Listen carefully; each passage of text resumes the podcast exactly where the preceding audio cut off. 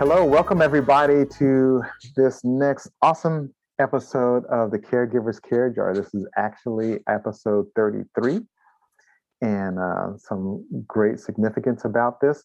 Um, and uh, today, as always, we're just super excited about um, uh, being with you today. So I want to just introduce my co-host and my dear friend, Miss Christy, who is on board. Say hello. Hello, hello, hello. and uh, we have a great episode today. Uh, our special guest is Miss Lisa Roseman. And um, I had an opportunity, we were introduced um, by Misty Loretto, I believe that's, I'm saying her name right, mm-hmm. and uh, another good friend from my networking group, uh, our, our networking group of e-women. And uh, she's like, Vaughn, you two need to connect. It's just, you guys gotta, gotta talk and um, we did and it was like oh we got to bring you on. So literally i just met her two days ago. We talked we had a powerful conversation and it was like we need to um, i said christy we got to we, we're interviewing friday. So i'm so excited. Uh, lisa uh, i'm welcome to the podcast. And if you would um, just tell us a little bit about yourself, and we are going to dive right in. Welcome. Welcome to the show. Thank you, Vaughn. Thank you, Christy. It's really good to be here. Um, I already can feel the Lord's presence, so I'll try to stay in my seat as I'm sharing. um, I am uh, a local to California and uh, have been a Christian for, gosh, this year is 30 years. So uh, time flies. And um, I'm a pastor at a local church that uh, I do an inner healing ministry. I've been doing that for about 10 years. And uh, I'm a mentor, I'm a coach, um, a newly published author.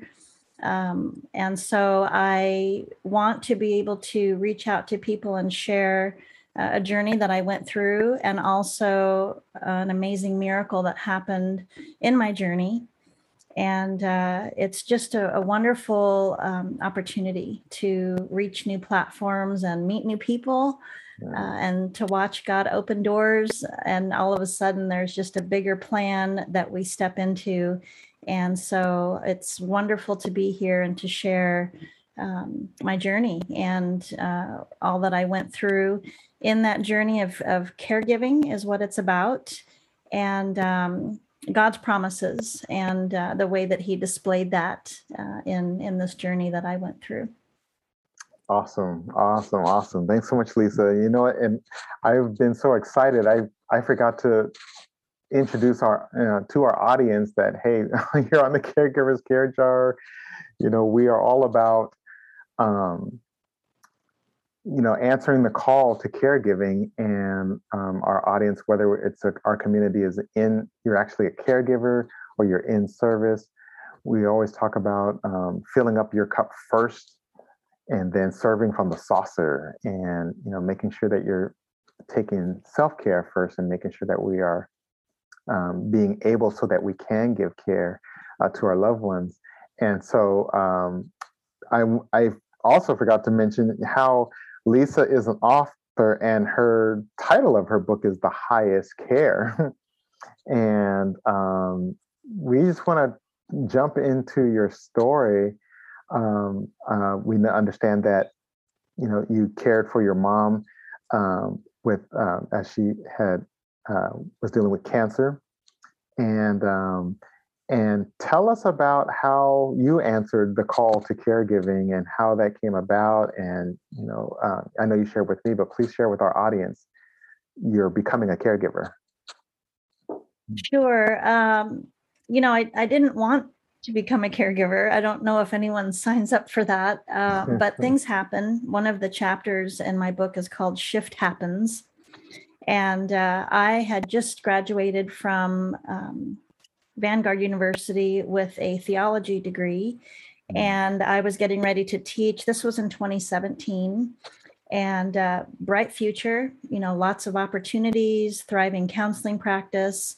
And my mom developed a pain in her leg. And we thought it was, she was 74.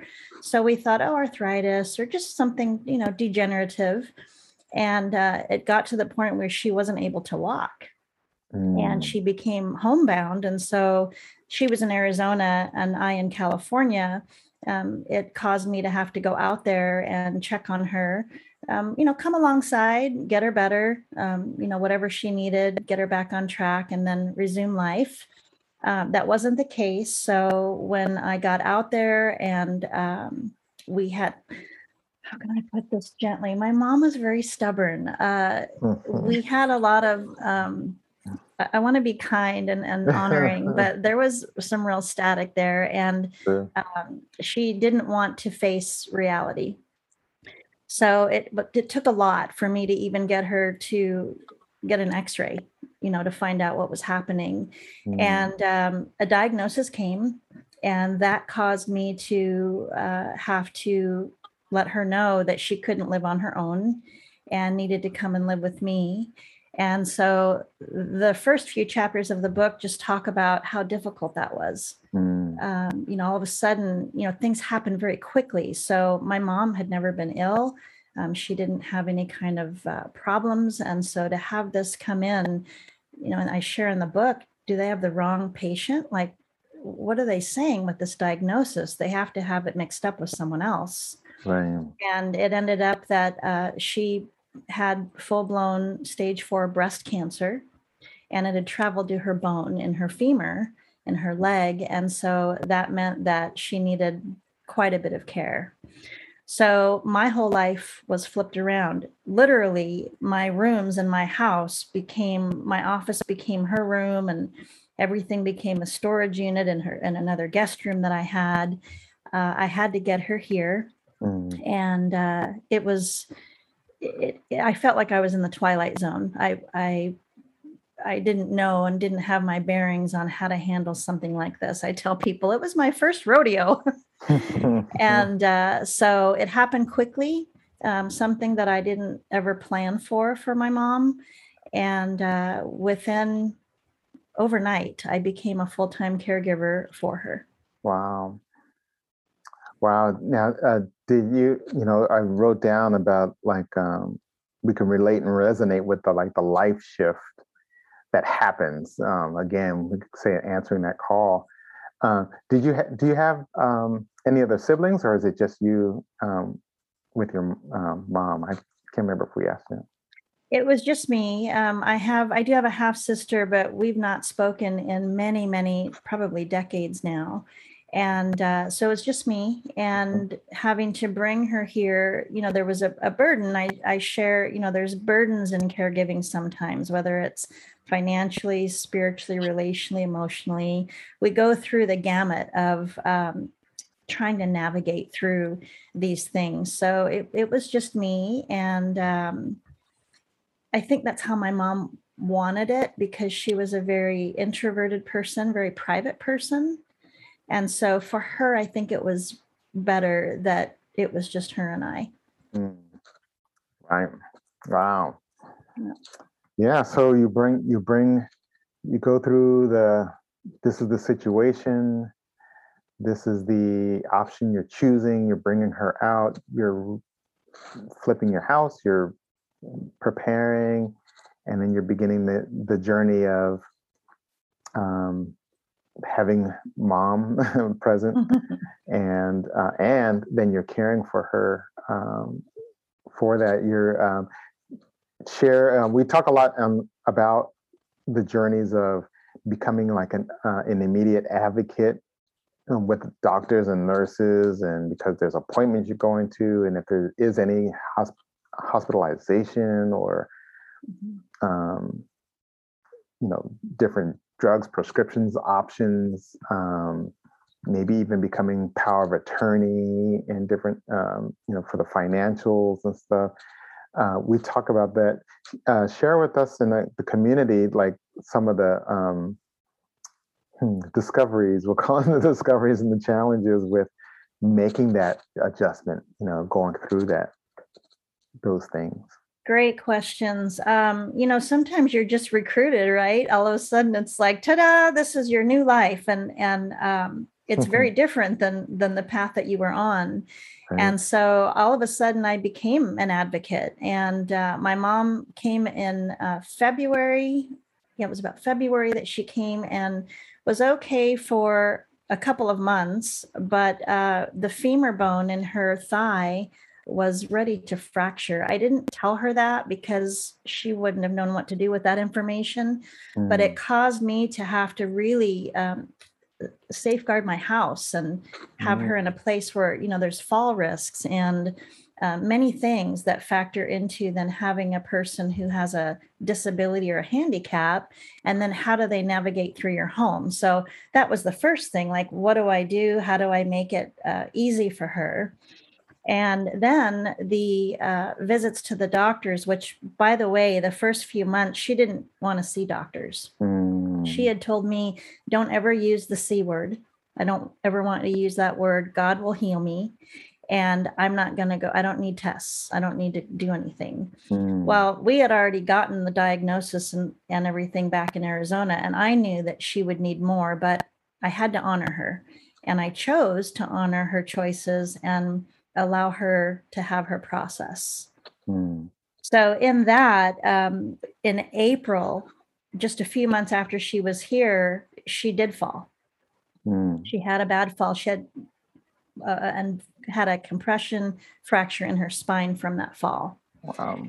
And so we were in the hospital at that point. And uh, now you have the doctors and the medical community, and everything is going to come to the surface. And so hard for her, but a relief for me because then I felt like I had some help. mm, Yeah. I was no longer on my own. And now that there's doctors assigned to her case, um, I have people I can talk to to figure out like what's going on, like how long does she have? And so when the doctors came and said, you know, we're giving her six months and we're putting her on hospice, uh, Mm. again, I thought you you have the wrong patient Wow. you know there's there's no way that that is right. And so the the twists and turns of the journey and then me trying to figure out uh, medications and she had two surgeries within 24 hours and uh, was in a medicare rehab facility for 30 days. It was horrible. I mean Mm, the quality of care was not what I would have wanted for anyone in that situation.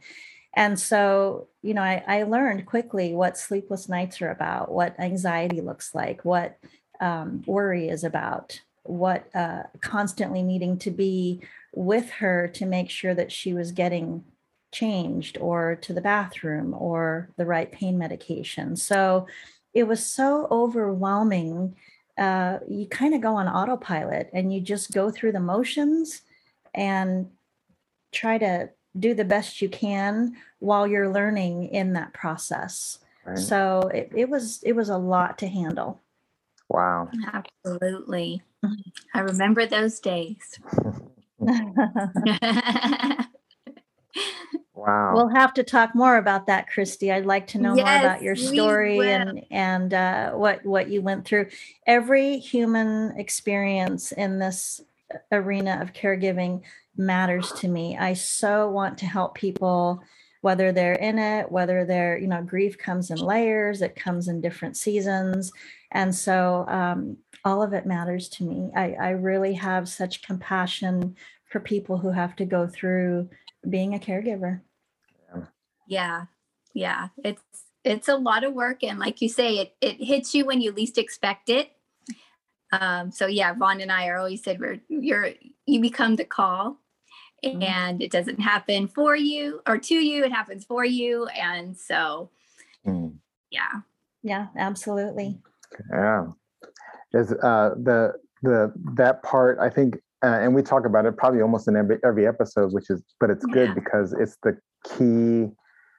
We talk about that becoming an advocate, an immediate advocate, because your loved one's there, they can't, or in the case where they they won't, they may be in denial, or um, you know, like like your your experience, um, you know, it could be a whole level of I don't want, you know, whatever it is, the the refusal to find out, um, and for whatever reasons, and they're all valid for those individuals. They and like you said, uh, I really love how you said, you know, you wanted to honor how soon, but when it came to a point where, you know, you, you also have to, you also get to honor when, we, you need to see a doctor, we need to hear, you know, what's going on because it's now, it's now beyond, or it's just at that next place.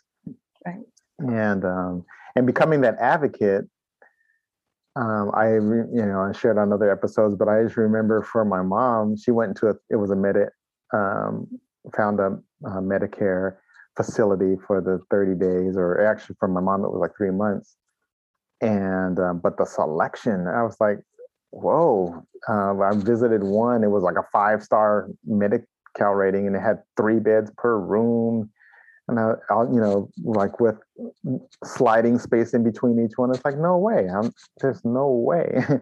um, ended up being in a very nice one, but the uh, incidences with uh, the CNAs um, rotating and the turnover, and it seemed like every hour you were educating someone new, um, uh, things like that. So yeah, learning about what it is, what's the ailment, what's the, and then becoming an advocate was a, a major, major part where you need support because you feel alone. Like you said, you know, you get to Right, talk to somebody.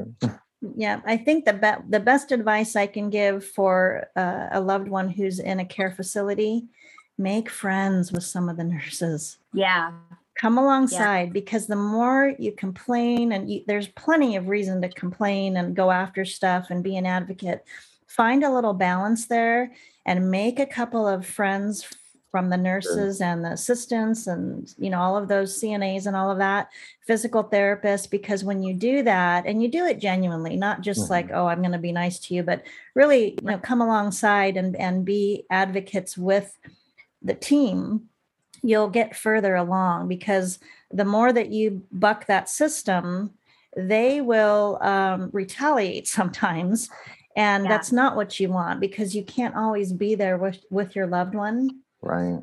so I would just really, really encourage people make a friend, even if you wouldn't have that person as your friend necessarily. In that time, they need to be your friend.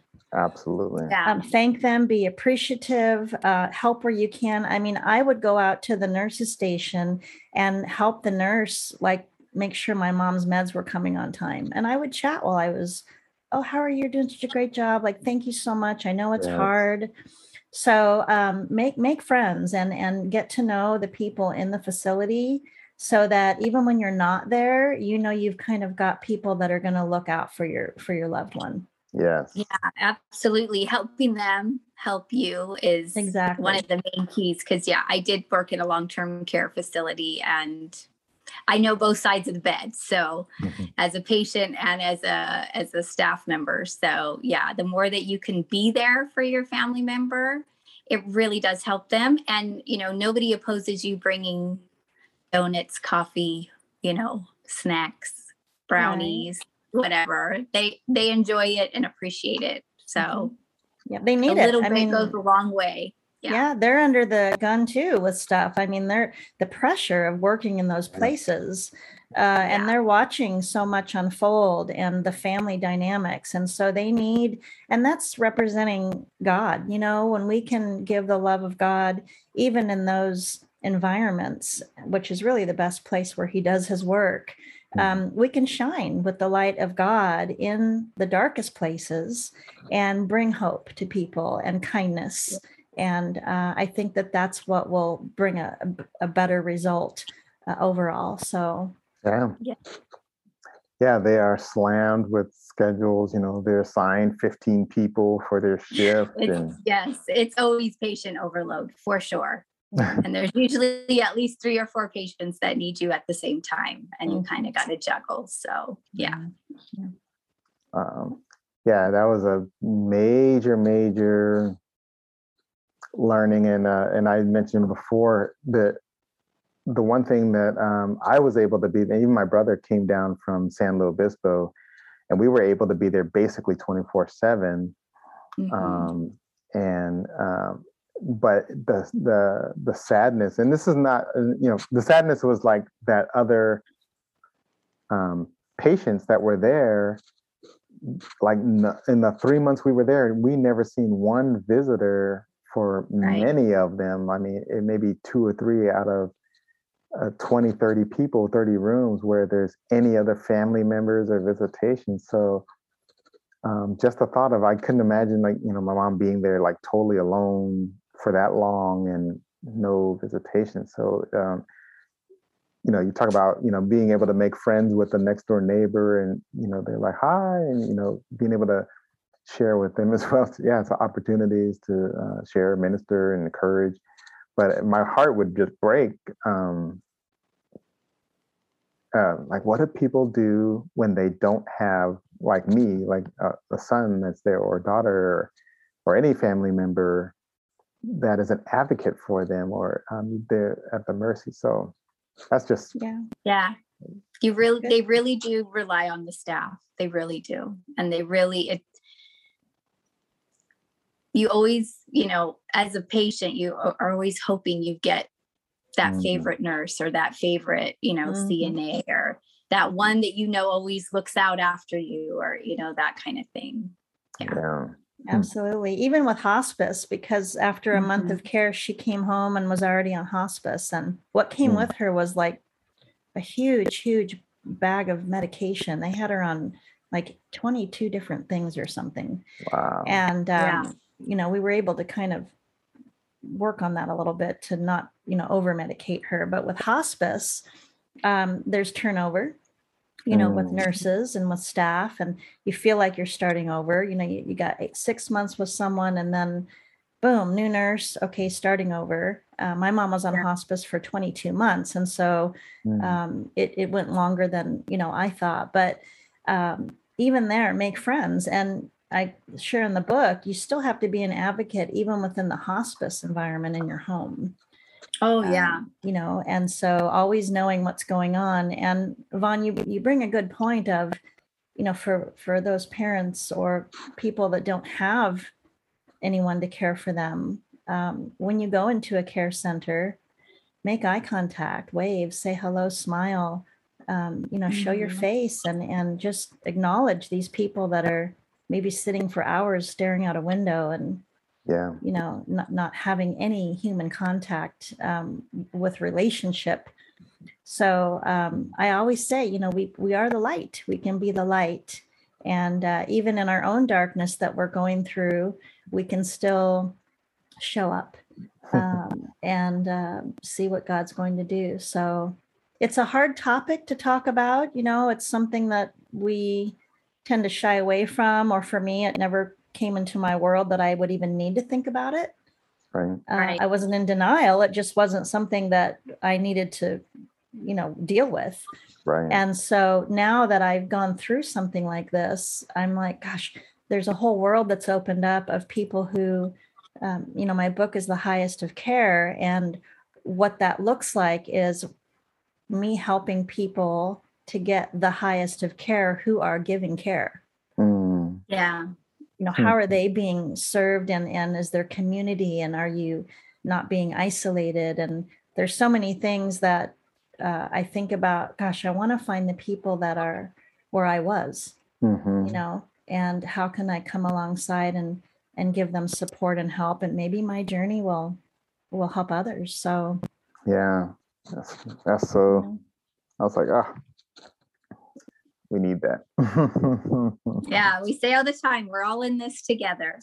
We're Yeah. all Yeah, we learning are. as we go with each family situation that we're in. So, yeah Yeah. and everyone's different you know there's no no caregiving journey that's the same um what we can say though is that god is the same yesterday today and forever and he will come in and he will help and um you know he he will definitely give you wisdom and strength when you don't have it and uh, i share a lot of those things in the book you know that's what happened with me where there were days where i'm like god i can't do this like yeah. you know I, I, I Mm. can't keep doing this and it was only because it was all in the midst of a very broken relationship um, and so i had to go deep and and the lord did a lot of healing in me Mm. um, and it allowed me to honor my mom you know whatever her choices were um, they were her choices and she had the right to make them right.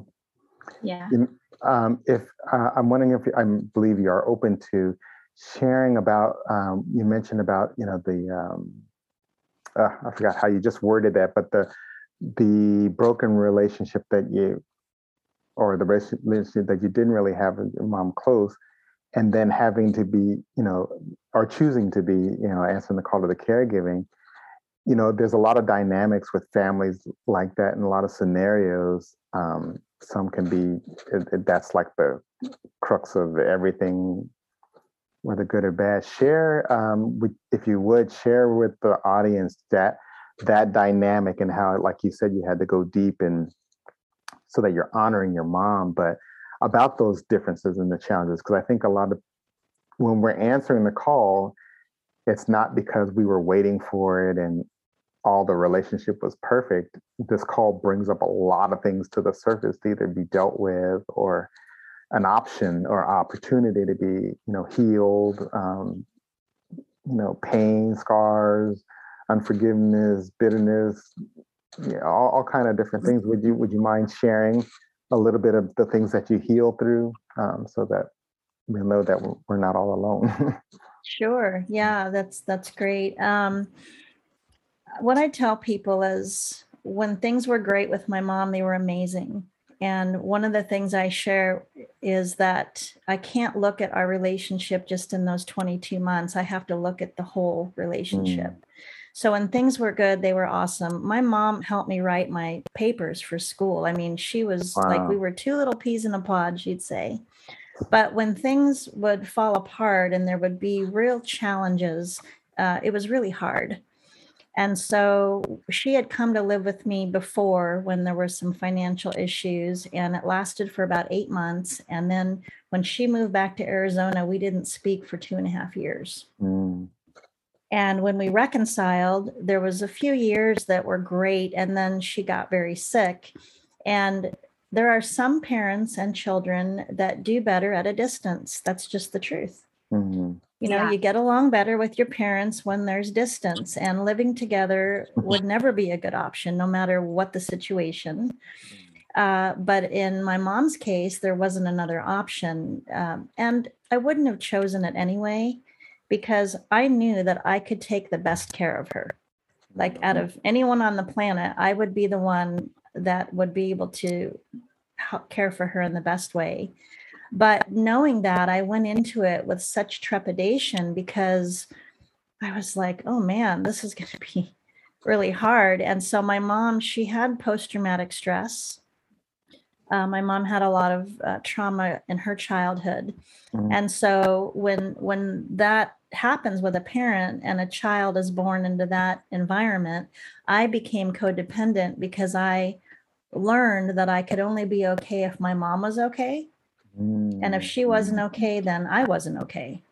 Mm. So when this happened, I I felt like I'm battling the cancer, like I'm the one that has this disease. And with her denial and her um, real issue to control everything and to be very, uh, I mean, she didn't even like hospice or nurses or chaplains or, mm. I mean, nothing was acceptable. And so in that environment with her, things would trigger these codependent things. The childhood stuff would come up in me. And um, I, I was wrestling with myself at times. And then I was wrestling with God because I get angry with Him. And why is this happening? And what do I do? And so, in all of the upheaval, and you know, you've got like a wheel with many spokes on it. And sometimes that caregiving journey, there's so many spokes in the wheel and you're like, okay, well, I'm having an emotional crisis here. And I just realized I haven't slept for five nights. Is that contributing to, you know, the lack of rest is contributing to my weakness and inability to handle? So the first year was really hard. Uh, the second year, I learned a little bit better how to navigate and uh, do some things that were really helpful in my journey so that I didn't stay so isolated. But the bottom line is, there were times where I was just a little girl needing a mom, mm. and she just was not available. Mm-hmm. Yeah. And that little girl in me was like, really Hmm. having a hard time. And in that place, trying to figure out between am I a daughter or a caregiver today? And towards the end, it was really more of a caregiving role rather than a daughter. And I I had to accept that and uh, continue to honor my mom and before God, love her and and allow the process. So uh, I went through a lot of inner healing in in my journey for sure. Wow. Hmm. You bring up you bring up a um, the point when you said like accepting caregiving when you you know you wanted to you needed your your mom and especially with with those when we're caregiving for parents um, i could i could totally relate to that dynamic where uh, you you you bounce between emotions because um, you know whether it's mom or it's a dad that you're caring for they were so and so in this other light and when the child inner child in you is i would really need you know i really need you to be mom but right now you're being a real aggravating patient or you know you know so to speak and you battle between it's like okay it's mom but i'm really upset with you right now and i'm really don't want to you know you go through those stages where you you're frustrated and um, I was sharing with Christy one time when recently, um, and my mom has uh, stroke-induced dementia, uh, beginning part of dementia. And I was like, okay, mom, you need to brush your teeth. And she was like, no. And like looked me in the eye and was like, no, I'm not brushing my teeth. So well, you need to. It's like, I'm not. You want stinky breath? It's like, I don't care. I'm not doing, you know, and it's like a, a whole side of mom that I never experienced and um, but going through those whole uh, emotions and those whole um, how you feel and then battling between I, I don't I don't think I should be feeling this way, but I do. The reality is I do, and you're in that caregiving mode. So that yeah, accepting being the caregiver role. Um, my grandfather said, uh, he said, um, you're twice a child, once a man, twice a child is what he said. Um, And uh, especially for caring for parents, you become now you're becoming the parent in uh, in that. So interesting. yeah, very true. And in the element of self care, because that's probably one of the most important things as a caregiver is self care. Uh, You're only as uh, you're only able and and have the capacity to care for someone else if you, you know, fill your jar. Right? I'm sure that resonates with you some some way, right? and so and then that saucer theory of you have to have something left over to give away and even in self-care you know i would feel guilty i'm like gosh i'm going to go to the beach for a little while just to take a break but my mom can't she Mm. loves the beach she doesn't want to go i've invited her and you know she says no and so you have to overcome feelings of guilt and all of that and what i want to share with listeners and and people who will watch is it's okay to not be okay in your journey like Yeah. you're not a superhero and and it's okay if you have you know the valleys and the the places where you're just having a bad day um, you know i've learned and there's some other um, you know things that i've i've um, learned along the way is that the definition of joy is knowing that someone's glad to be with you no matter what you're going through Mm. Yeah. and Mhm. so I find that um, in self care, even that can be a challenge because there's there's guilt and things that can come from that. But um, you can't deplete your entire life in your caregiving journey. There has to be, you know, you're not the one who's dying. You may feel like it some days, right? Like, oh my goodness.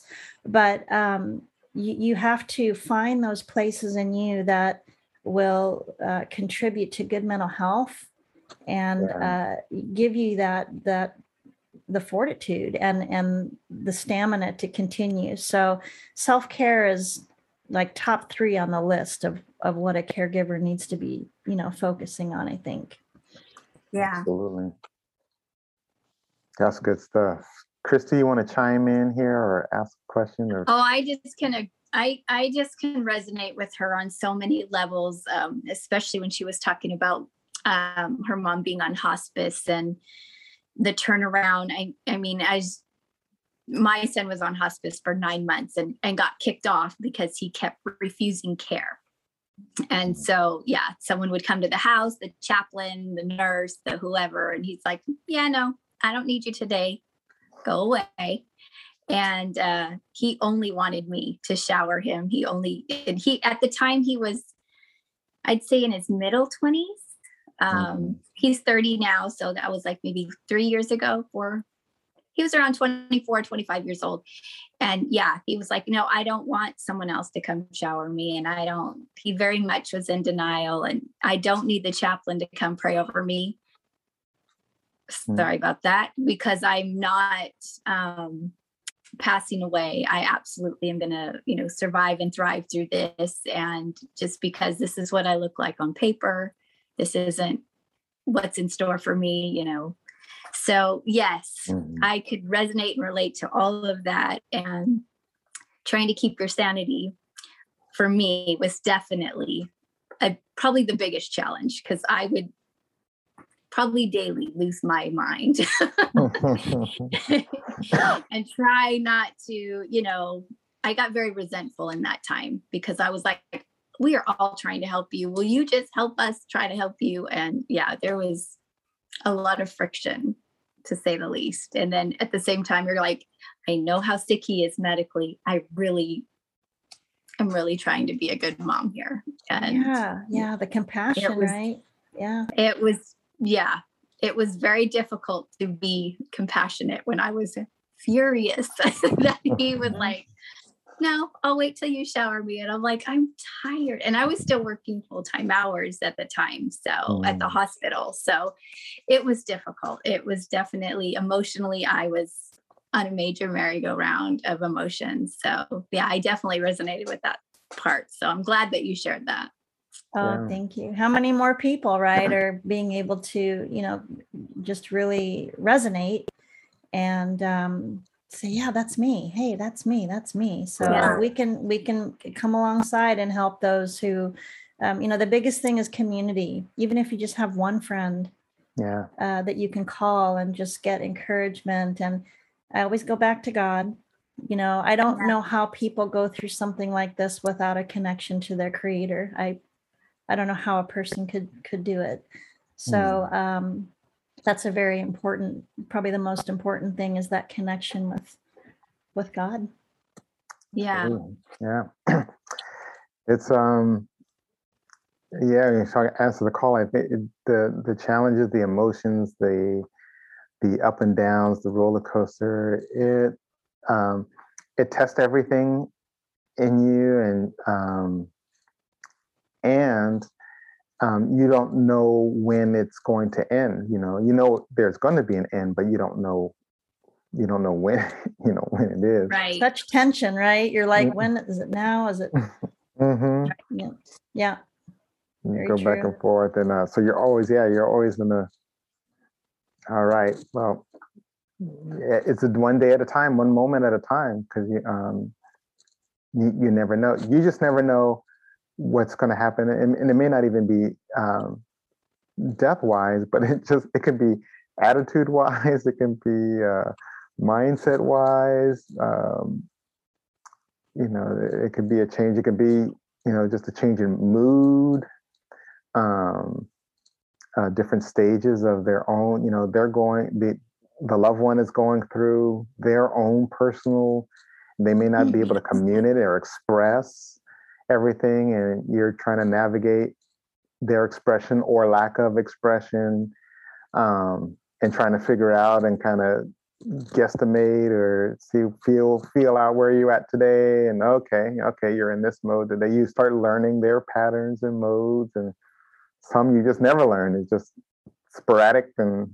depending on personalities and uh, all of that. So it is uh, um, a journey that we get to answer the call to. Yeah, very true. The, my my mom's hospice nurse, her name is Jamie, and she's just I love her. I talk about her in the book. Mm. Um, she shared something with me a couple months ago. She said, "You know what, Lisa? Not everybody gets the blessing of a deathbed." Mm. Mm. Mm, wow. And so if you have that blessing, whether it's for a loved one or you're in that yourself, it is a blessing because not everybody gets that. Yeah. Wow. You know, if you have a sudden death, car accident, plane crash, whatever, there's it happens quickly and there's no there's no time. And Mm. so it put it in a different perspective. I thought, gosh, that is so true. Mm, And coming from a hospice nurse, um, it was so impactful because that's what Yeah. they see every day when they go to homes is the deathbed situation. But she said, and so that means I'm working within a blessing that not everybody gets. Yeah. Wow. So Yeah. that really impacted me. I thought I need to re reframe that because it's it's absolute truth, and um, it is a blessing to have the time, even though it's difficult. Um, it it's still housed in a blessing because you you have the time to go through it where some don't have that option. So that Mm, that really struck me. mm. Yeah, that just knocked me silent. That's powerful. That's powerful. I remember Christy sharing, actually, that's how this podcast even started. yeah. was I was first asking her questions as a respiratory therapist and her being bedside, you know, to to death and things like that, and just all experiences. And it's like uh, that perspective and to be able to see and experience. And when she was sharing, I was like, that just changes the perspective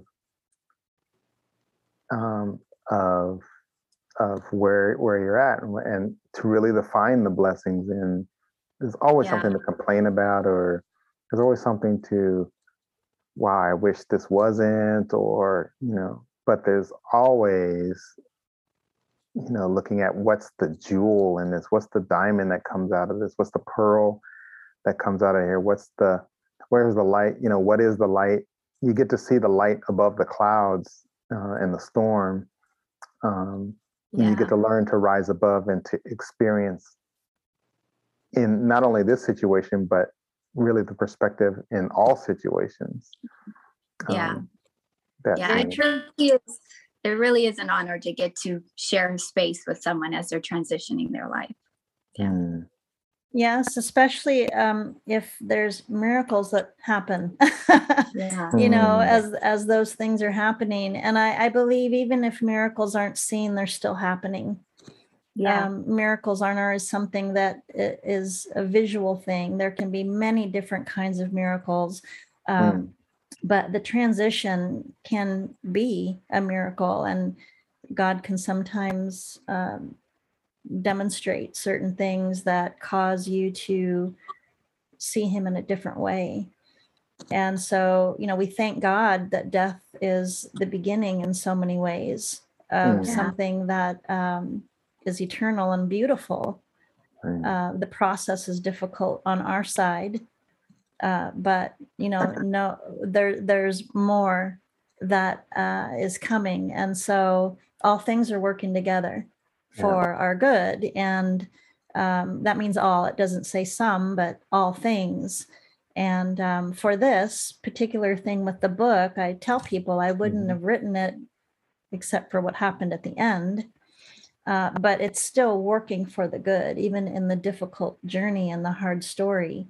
Um, there's gems. There's gems in the book that will that will highlight uh, what we're talking about here of cultivating joy and um, finding one good thing when everything else is going wrong. Just find one good thing to be grateful for, and that will help to shift your brain chemistry mm, to a place where then you can go, oh, hold on, now I have a little bit more capacity. Right. yeah So that's one of the tools that I share. And how do we how do we shift, and then how do we build some capacity within so that we can keep going? So, mm, When you feel like the whole world blows up, find one good thing, and then see what happens. You, it'll help to build your capacity, refuel you. mm. Yeah. i love that capacity yeah uh, hmm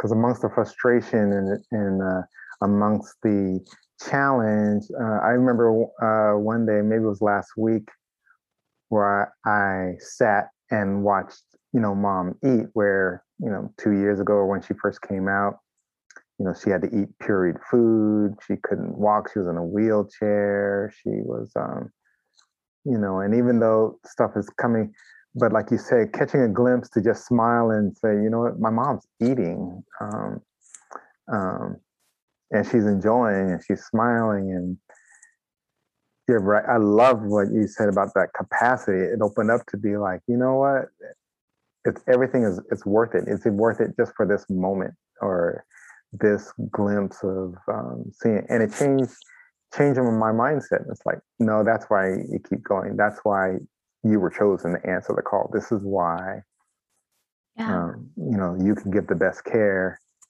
and this is why it's all worth it. Um, that the blessing of um, man, the the blessing of the deathbed, you know, that's powerful. So thank you for sharing that. That's I love that. You're welcome. It's it's important that we that we know that and um you know death is a part of life. I mean it's it we none of us get out of that uh end Mhm. result, but God knows and uh he he'll help. He'll he's you know the Holy Spirit is called our helper, our comforter. Um you know God Yeah. comes in and and will be uh, ever present in our time of need.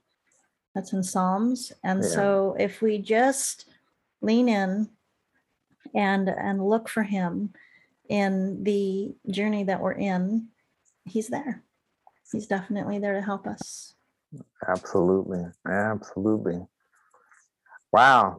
This is amazing and powerful. And um, Christy, for anything else, because I want to just share about her book, but um, anything else? yeah wanna chime in? no i i love how much she talks about joy because i know through my journey you know you keep a happy um disposition and a lot of people would say how could you still be so happy you know knowing your circumstances? And i would say well you know for me joy is so much different. Joy is my strength.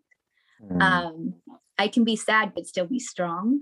Mm, um and um you know happiness is a choice but you know yeah my joy definitely comes from strength. So that's why you know after my son was on hospice and i did some grief recovery i created my joyful grieving um, grief recovery classes. So because mhm. so it, it is hard to find the joy when you're going through your circumstances. And when you see it as strength um, it's just a little little bit more helpful to get through your day. And because you don't have to be happy to be joyful or you know you can be still be sad and have joy. Like she said when you Mm, talk about what you're grateful for um, it does put a shift in your brain and it does make a huge difference yeah It does. And that's actually brain chemistry. So there are uh, Yeah. PhD Christian doctors who have studied this out. And I've had training in those areas too. And it does, uh, it changes your brain chemistry, the dopamine, serotonin. There's things that happen chemistry wise in the brain from stress. And your Right. adrenals get, you know, stressed out, uh, fight or flight. What's going on? What's the next Yeah. thing that's going to happen? And so, joy in the process of all of that, you know, joy doesn't mean that you're happy and dancing all over your, you know, street outside. Joy can be rest. Joy can Yeah. be peace. Joy can be um, knowing that God is with you. Joy can be a friend that calls or sends a text message or brings a meal. Mm, And so it's those things that we're not looking for like party joy, right? Because Right. sometimes we're just not in a party joy place right. but joy has different uh, colors to it and so Yeah. sometimes Mm. joy is just found in simply resting getting a good night's sleep and waking up feeling like i slept and so it's those small pockets that you can um, access because Yeah. we're like a fuel tank sometimes if our capacity gets low and we're running on the empty fuel light all the time. We, we just can't do that but those times of joy whatever color that is for you it's going to fill your tank. Mm, Yeah. And then you can you'll have the fuel to get through maybe even the next hour, depending on your situation. Right. So um, yeah, joy is it's a huge it's a huge thing in in life in general, whether you're a caregiver or not. Given the the world stage today and Yeah. and all that we're seeing, um, joy is something that is going to be a critical thing uh, to learn how to cultivate. Yeah. Our little pockets of peace. That's right. Yeah. Yes. Excuse me. Absolutely. Wow. It's good stuff. I um well we're definitely gonna have to have you come back on. Um we will and uh we definitely wanna you know the title of your book is you know the, the highest of care and um I want to let the audience know go check out not only her book but she has an awesome video um, about her experience with her mom. Um, and it's powerful. I, I seen it last night and um, it's just super powerful. There's no no words describing it. So I can only imagine that the book and your story and your journey that and thank you for sharing with us in this one was only bigger and better and more powerful. Um, but you want to look at the highest care, the highest of care. I'm sorry, the highest of care.com is where you'll find um, Lisa at and um, her book. And I'm sure there's links um, for Amazon and all the other platforms there. Uh, really looking forward to um, digging into that. Is there anything else, Lisa, before we go that you want to share with the audience that you offer, that you have? Um, in addition to the book, um, um, we're definitely going to have you back on. But if there's anything else that you wanted to share in this moment on this episode 33, Well, when you go to the highestofcare.com, uh, you can enter in your email, and I'm giving away the first chapter for free of the book just to give readers an idea of what it is. And, uh, you know, you'll step into that first chapter and and it'll start you on, you know, the journey of, of the story. Um, but I just want to share a, a quick quote uh, that I wrote from the book just to bless everyone, if that's okay. yes, please do. Yes, Um, please. This is in the epilogue, so it's uh, at the end here. Woven into our paths of faith are breakthroughs, milestones, disappointments, and encounters. Indeed, we travel through the valleys and soar upon the heights. With each step, we are transformed to reflect the goodness of God. My journey through cancer with my mom included all of these things and my life's work will include helping others navigate through their season of caregiving. I want to take you to the end of the journey that in reality has only just begun. So we have the milestones, the breakthroughs, the valleys, all of these things. Mm. And my uh, life's work will now include the inner healing ministry that I do to help people uh, experience profound transformational healing, Mm. uh, and then developing what's called the highest of care network.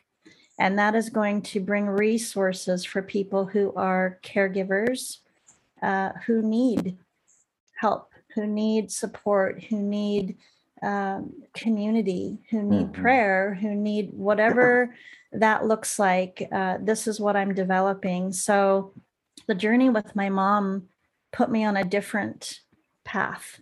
Hmm. Um, not only in the beginning when it happened, but at the end. And the biggest thing I can share with people is um, there is eternal life. And I watched that happen when my mom passed away. And that's the video that Vaughn mentioned. Uh, there's a 12 minute video on my website. Watch it. If that's Mhm. all you ever do, just watch that video so Yeah. that you can see for yourself um, what happens when a person transitions.